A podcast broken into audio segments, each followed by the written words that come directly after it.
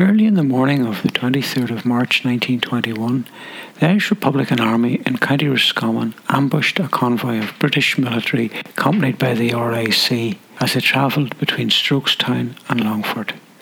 The ambush took place in the townland of Scramogue, a few miles outside of Strokestown. The ambush was deemed of such significance that Ernie O'Malley included it in his authoritative book Raids and Rallies. To tell us about the background to the engagement and the ambush itself, we have a proud Roscommon man, an expert on the period, Henry Owens. Uh, before I deal with the ambush, I want to talk a little about the general situation in Roscommon leading up to the 1990 and 1920 period. Um, County Roscommon was not one of the most active areas for action during the Black and Tan War. Nevertheless, attacks did take place and casualties were inflicted on Crown forces during this time. Uh, Roscommon, I suppose, they were slow to get started for a number of reasons. Uh, number one, I suppose the fact that most of the county is open countryside, unlike we'll say Cork or Tipperary or those other southern counties, they had a lot of mountainous regions, and um, Roscommon didn't have have that type of terrain, so it left it uh, unsuitable for guerrilla warfare. That was one reason. Secondly, uh, lack of leadership at the start, and thirdly, lack of arms and equipment. Now, Roscommon geographically is a north south elongated county. So, for organisational reasons, it was divided into two brigades. Uh, you had a border across the middle, and you had the North Roscommon Brigade and the South Roscommon Brigade. So, um, at the end of 1918, we had the general election and the great Sinn Féin victory. And of course, IRA volunteers were involved in the elections. Now, the year before that, Roscommon uh, returned the first abstentionist TD when Count Plunkett was elected in a by election for the constituency of North Roscommon. Uh, the reason for this uh, swing towards abstentionism and Sinn Féin was it was a sort of a protest vote because there was a threat of conscription, and uh, that would have swung a lot of people towards Sinn Féin at that time. Now, the elections were only a sideshow, really, and uh, the victory of Sinn Féin was a convenient event. What happened. And it was uh, a coincidence that it occurred at the same time uh, as the advent of military struggle because the IRA volunteers were going to launch their war on Britain anyway, regardless of the mandate, because um, they were already raiding for arms as far back as uh, the beginning of 1918. There were arms raids in the counties. And Ernie O'Malley was sent to Roscommon, and he spent um, a good term during the summer of 1918 organising companies and battalions and this laid the groundwork for the later activity. Um, by 1920, uh, the RIC were coming under attack throughout Ireland from IRA volunteers in different parts of the country. So there was a policy then, the, the RIC withdrew from the small rural barracks and they were all moved into the bigger towns to much stronger fortifications. And this made it harder for the IRA to attack those bastions because they were all um, steel shuttered, sandbagged, and barbed wire around them. So they were very um, impregnable. But uh, at Easter, Easter 1920, the IRA decided to um, burn all the, the, the vacated barracks and on, on the, the night before Easter Sunday in Roscommon, Roscommon played his part. There was a lot of barracks burned to the ground that time. So that was the first sort of uh, concerted move against uh, the RIC. that was that was around Easter, yeah. Now it was maybe around the summer then, 1920. The IRA being Roscommon, they began to to uh, make a bigger impact. And between July and September, there were three ambushes on the RIC, um, resulting in three fatal police casualties. Now, the IRA also lost one member in those attacks. And by by the the end of the summer into the maybe the, the, the, autumn time, the, the war moved up a bit, moved up a gear because in October um, there was a, a, a, major ambush at Four Mile House, and four RIC men were killed in this ambush. This was the biggest ambush to date. Now the only drawback was um, they didn't. The IRA didn't succeed in capturing any arms because the driver of the the uh, tender, he uh, he was uninjured and he was able to drive through. But there were there were four casualties inflicted on the RIC. And of course, in the aftermath of the, those attacks, uh, there was you had the reprisal killings. Sometimes random people could be taken out of their house and shot, and in more in a lot of cases, uh, there were they happened to be IRA volunteers. And this had a demoralizing effect on the movement. And activity sort of tailed off towards the end of 1920. And around that time, Sean Connolly, he was an organizer sent from GHQ. He was a Longford man, and he arrived in Roscommon towards the end of 1920 a sort of to, to revitalize the volunteers and get some action going again. Now, Connolly spent a fair length of time in North Roscommon, and he worked closely with the battalions that were attached to Elphin, Crossna, and Strokestown. They were the 2nd Battalion, 3rd Battalion, and 4th Battalion. And he trained them in the use of explosives and electrical detonators, which was very new to them that time. And he assisted them in, in uh, uh, attacking police patrols and making attacks on barracks and as best could at the time. And he also, uh, Connolly also moved into the South Roscommon Brigade. And he met up with Pat Madden and Luke Duffy and Frank Simons and all them active men in the in that they, they had a flying column going there in uh, South Roscommon.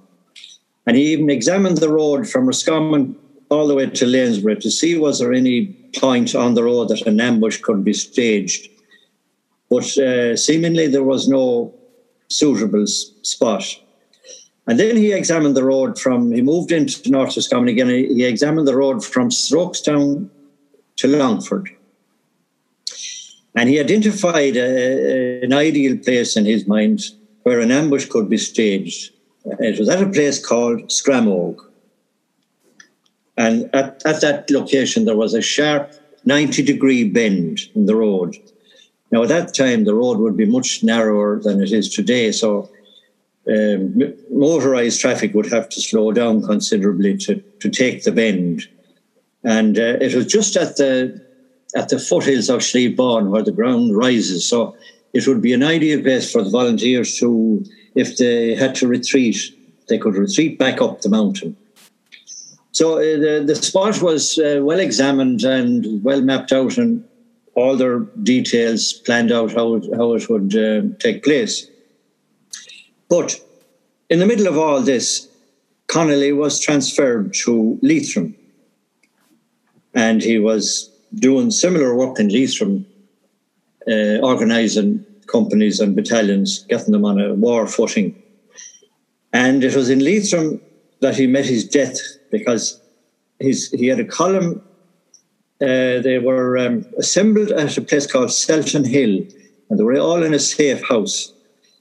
And information was given to the Crown forces of his, of his presence there, and the uh, military came out from Carrick-on-Shannon and uh, surrounded the place, and there was a big shootout and Connolly was killed, and five of his comrades were all wiped out in Selton Hill. So that was that was uh, Connolly's sad end. So that um, the news of, of of Connolly's death was a, it, it struck a hard blow with the with the lads around Strokestown because they had got to know him very well, and he was a friendly type of fella. And uh, when he was going to Leitrim, he even mentioned that he might come back again to them and plan more attacks. Anyway, that was uh, Connolly was killed in in uh, Selton Hill in Leitrim, and uh, that was a, a sad occasion. Anyway, it was after that, after the death of Connolly, that uh, Sean Leavy, Sean Leavy was OC of the 3rd Battalion, Strokestown. And uh, he arranged a meeting of the, the local battalion officers to discuss this proposed ambush that Connolly had started about. And um, he called a meeting anyway of the of the officers, and they decided that they would go ahead and, and try and carry out this ambush. Now, as Scramogue is very close to the border between North and South Roscommon, the, the other brigade, the other flying column, the South Roscommon flying column, was only a couple of mile away. So they invited officers from the flying column of the South Roscommon Brigade. Uh, they invited them to a, a, another meeting so that meeting took place in Leavy's house. Leavy was the OC in, in the townland of Ashbrook, which is beside Scramogue. And at the meeting were uh, Martin Fallon, he commanded the Strokestown Battalion Flying Column, and Pat Madden, who commanded the South Roscommon Flying Column. Also in attendance were Luke Duffy and Frank Simons of the South Roscommon Flying Column. Um, at the meeting, they told some of them mentioned to Sean Leavy that when this ambush is over, there'll be reprisals, and Leavy's house could go up in smoke along with a lot more of them in the vicinity because they were very close to the ambush site.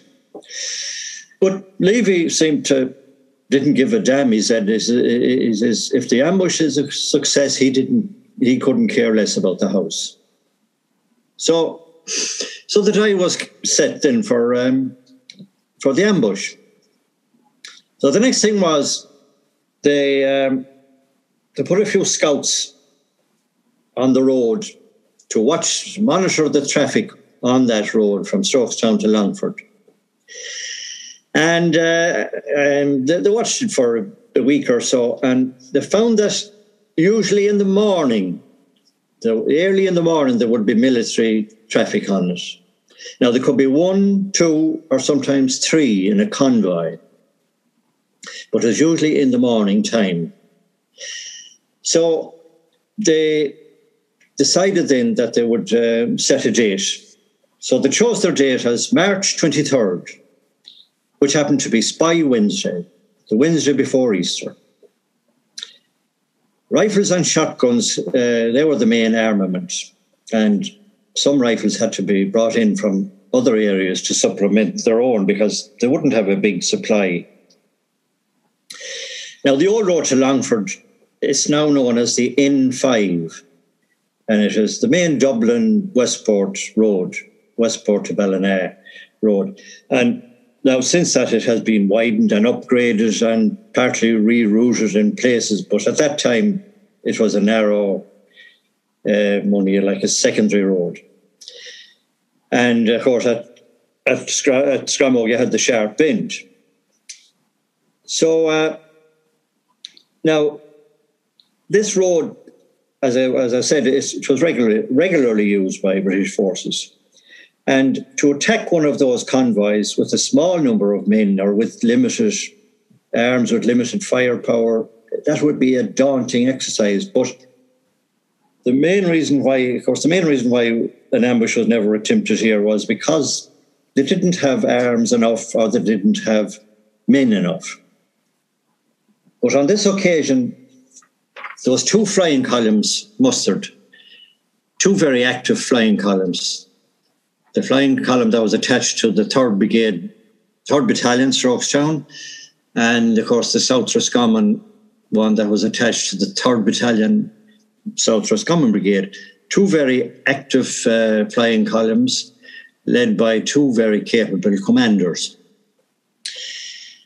Now, they, they were mustered for the job, and um, a lot of other personnel were, were brought in for uh, peripheral work like uh, road blocking and scout duty and all that type of stuff. Anyway, the, the date was set March 23rd, and uh, they were all set for, for the, the ambush. Now, March 23rd, it dawned a typically cold, raw, but it was a dry March morning. And since long before daybreak, men of the two flying columns had been in the at the ambush site, preparing the ground for the coming attack. Now, civilians, the first thing that I had to do was remove civilians that were in a couple of houses that were close to the ambush site. So they were roused out of their beds and told to evacuate. And they were all brought up to another house further up the road, a little by road. And there was an armed guard placed on them, and none of them was allowed to leave that spot. Meanwhile, this was going on. Uh, there were other men digging a trench inside the fence that faced the main road See, you can imagine the, the, the right angle bend. Uh, there'd be a, a, ditch facing the road back to Strokestown. So they dug a trench inside that fence and uh, they banked the earth up on a, um, uh, to create a sort of a rampart where they could conceal themselves behind it. And in the house, there was a house close to the very close to the bend. So there they they raised the roof a little um, facing the road and propped it up and uh, made a few holes in the top of the walls, top of the front wall, where you could put a rifle through, and you'd have a good view of the, the road to Strokestown. But this all this work was going on. Then there was another barn. Um, it, it led out to a, this barn led to a, a, little lane that, that that led up the mountain, up Slieve So they cut a hole in the back wall of this barn as a sort of an escape route, so that men wouldn't get trapped inside, or, or uh, you know, they have a they have a quick a quick exit. So this all this work was going on like from dark of the morning, you know, from probably three a, three o'clock in the morning on.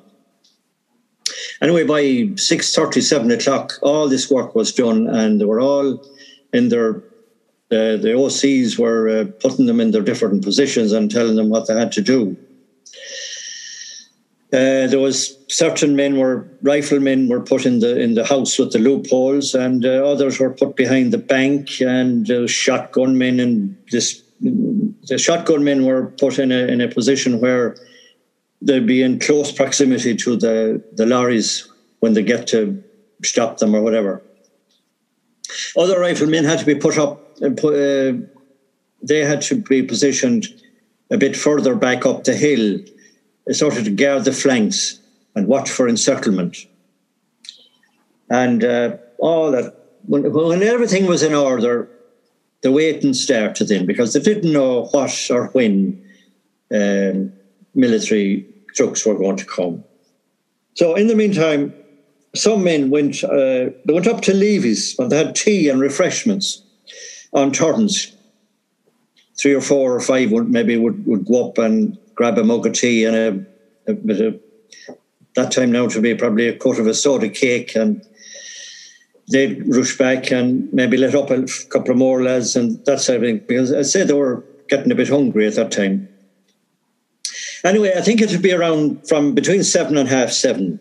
A scout reported that there was a military vehicle approaching from the Strokestown uh, direction. And he could see that it contained soldiers and police and, and a mounted machine gun on it. All these tenders carried a mounted machine gun, a, Hotch, a Hotchkiss, and there'd be a, a soldier man in that, that machine. So every man was in position, of course, ready, ready. They knew what they had to do.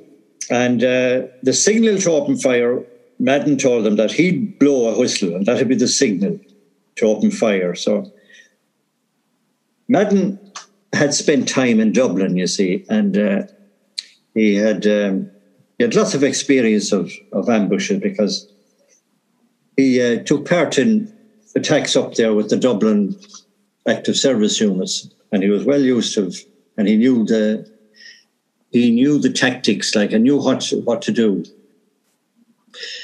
So when the lorry containing all the soldiers and police came along, it had to slow down a bit. But Madden let it come close, very close, and then he blew the whistle, and immediately everyone opened fire. All arms, shotguns, rifles, the whole lot. And uh, the driver, the driver was hit and shot. He, he must be shot dead because the the um, the lorry just careered into the ditch. Because he was hit very he was probably the first man hit. And the machine gunner he was the next man that was hit now he did fire he did get to fire a burst of machine gun fire at the house. He he must doubt that that's where the main fire was coming from. And he did let one burst of fire at the house but it didn't injure anyone.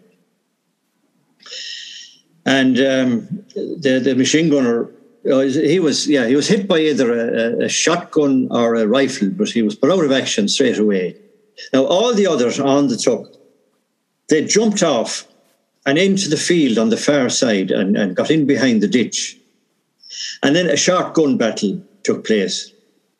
Not very long because after a, a, short, a few minutes maybe, the, they shouted that they were going to surrender and the, and the raised their hands, threw down their rifles, and they put up their hands. And uh, they came out on the road with their hands up. And uh, Madden and the rest of the lads came out and took the surrender and they disarmed them. But then, as they were there uh, taking the surrender and collecting arms, some of them noticed a British army officer a distance away where he ran down through the field on the far side and he was running in a zigzag manner. And he was trying to get make his way back to the, the headquarters in Strokestown House. That was where they were billeted.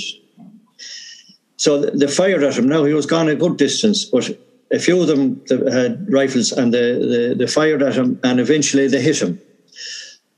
And he fell wounded and died there.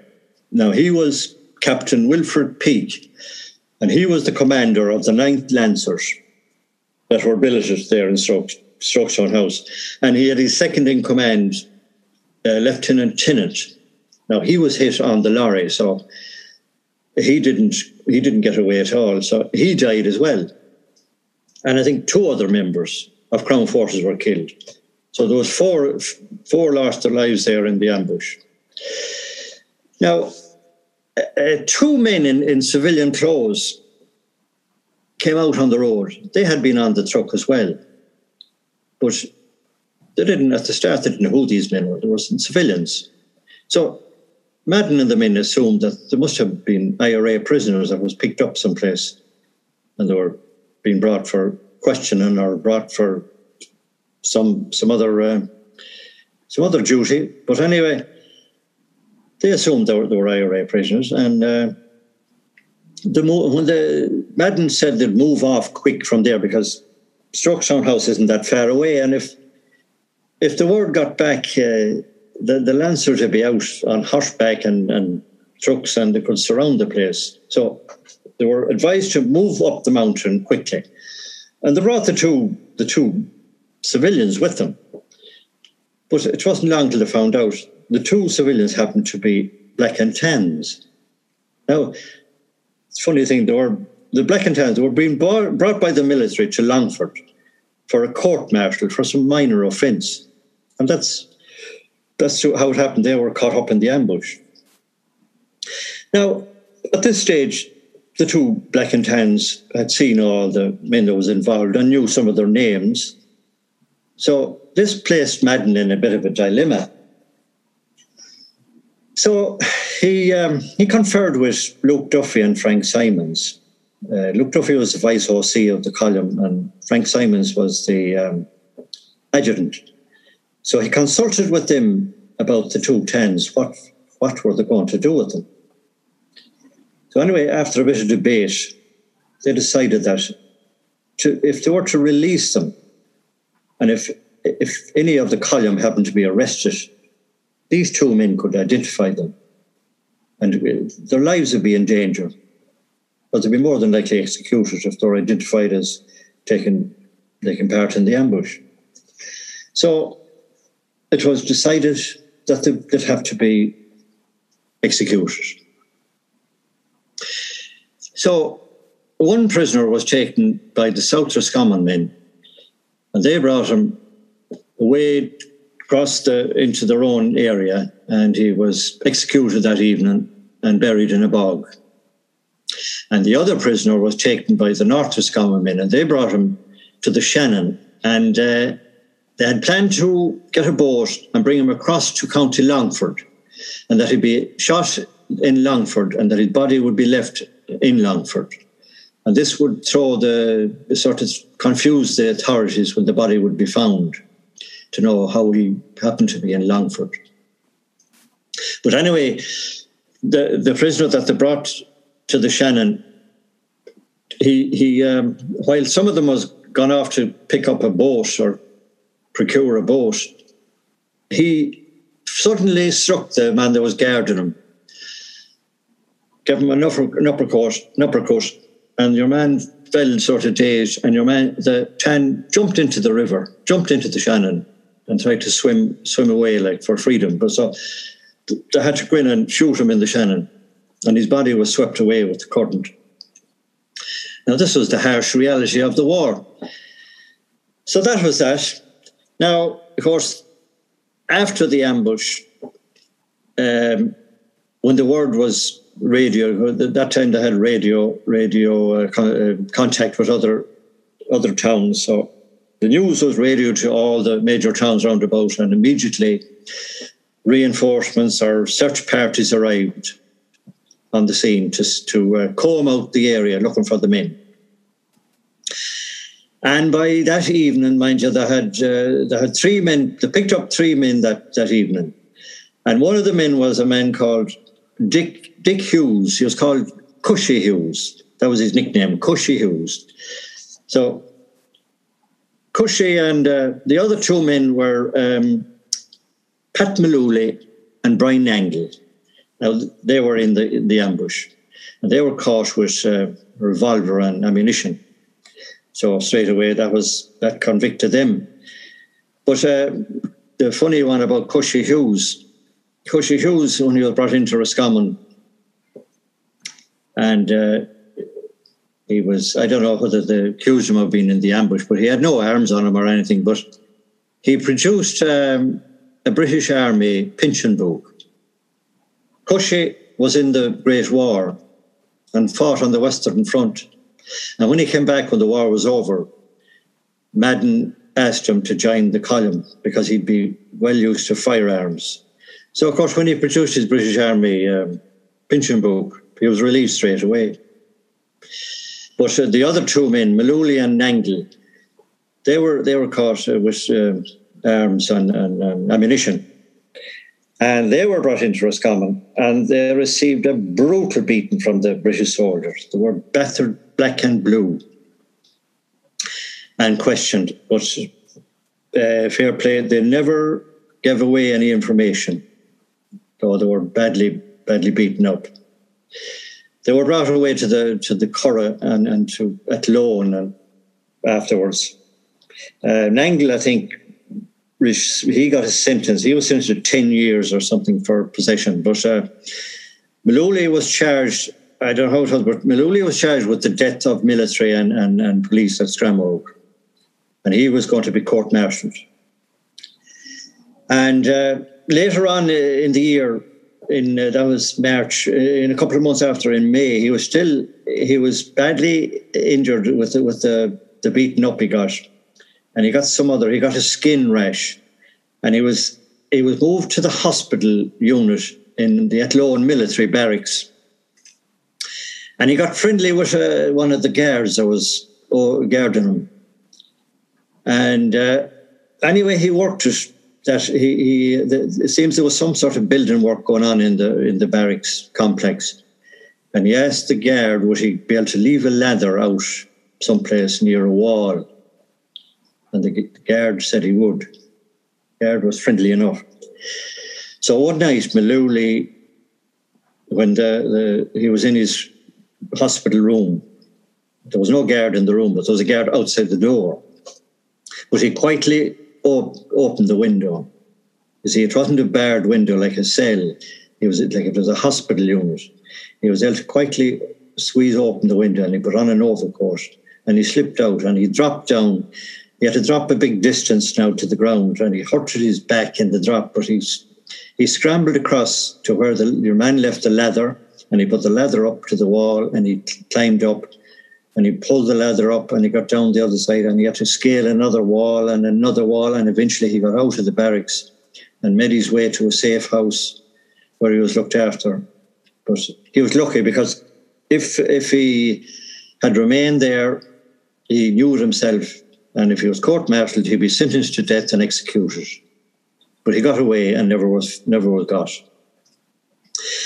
And of course, the other the next day, then when they found out who Mullooly was and where he was from, the next day there was a, a big, uh, big raid on the Strokestown district.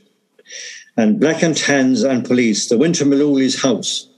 And Mullooly's brother, Michael, lived at home with his mother there, and uh, there was an uncle in the house. But Michael was, um, he was knocking around the house or the farm, but he was arrested and they hauled him out to the, gar- the back garden. And the, the old uncle was there, and the, the old uncle pleaded with them not, not to shoot him because he was the only son left at home. But the pleas didn't uh, make any difference. They shot him outside in the garden against a cock of hay, and he was he was only 24 years old. So it was a sad, uh, traumatic experience for the Mullooly family. Now, the, the, apart from that, there wasn't, there was no mass reprisals, nor no mass burnings. Now, the house that the attack took place from, I think it was used to store hay. So I think that house was burned, and uh, the house, the hay, and all was burned. But uh, there was no other, nothing of major, no major incident after that. Now, of course, IRA activity continued in the county right up to the truce in July. And the western part of County Roscommon paid a high price during this time with reprisal killings. The, uh, the month of April witnessed terror raids by Black and Tans and RAC and the shooting dead of an IRA volunteer and uh, a middle aged farmer who happened to be Church of Ireland he was taken out of his house and shot dead and on, on, on a night in April as well. And then later on in April, um, there was a three mem- there was three members of a flying column, and they were uh, there was a bit of a shootout in a place called Loughglynn, Loch Lynn Wood. Uh, one of them was arrested. Cap- the three of them were captured after the shootout. One of them was arrested and brought brought away to Castlerea and he, he finished up in jail. But the other two were summarily executed in the wood. And their names were Sean Bergin and Stephen McDermott, uh, fairly well known. There was a song made up about it, The Woodlands of Loch. So that, that's what went on over in, in, in, in that part of, of uh, Roscommon. And uh, even as far back as 1920, there was a lot of volunteers and civilians taken out of their beds, and some of them were shot in bed uh, over in, in the west part of the county. The trouble was over there, there seemed to be a lot of paid informers, and they were creating havoc with the IRA organisation. They were relaying information to the police about volunteer activity and and where safe houses were and all that type of stuff. Um, now, many of those agents were eliminated, but some of them are still working up, up nearly to the truth. You see, the Black and Tans and, the military in uh, Castlerea, they were billeted in the barracks there and in Castlerea, and uh, they were aided by a very dutiful RIC sergeant And he knew every lane and back road around Castlerea and Loughglynn and all that West Roscommon area. And he he accompanied them out on their out on a nightly raid to know where they were going, exactly where they were going, and, and into a house and they'd find maybe uh, a volunteer or two that were on their own, and they'd be shot shot in the bed or shot outside the door. And this the unit became known as the Castlerea Murder Gang, and they played havoc over there with, with uh, these assassinations. But the sadistic sergeant, he, find, he even carried out some of the shootings himself. But he finally got his just deserts on the 11th of July 1921, just hours before the troops came into operation. He spent most of his time in the barracks and only went to the house, to his own house when it was very safe to do so. But it seems uh, coming up to the truce time, he let his guard down a bit because he came out of his house that morning intending to go to the barracks and he had a bicycle with him. But before he could mount the bicycle, two volunteers emerged and he was shot dead on the street. They were waiting for him there and they knew that the, the truce was coming into operation and that if the truce was if the truce had come, he couldn't be uh, he couldn't be assassinated. So he was dealt with hours, just hours before the truce. Now I'd say that's nearly concludes all the the um, the background and the um, events after the ambush. So thank you very much and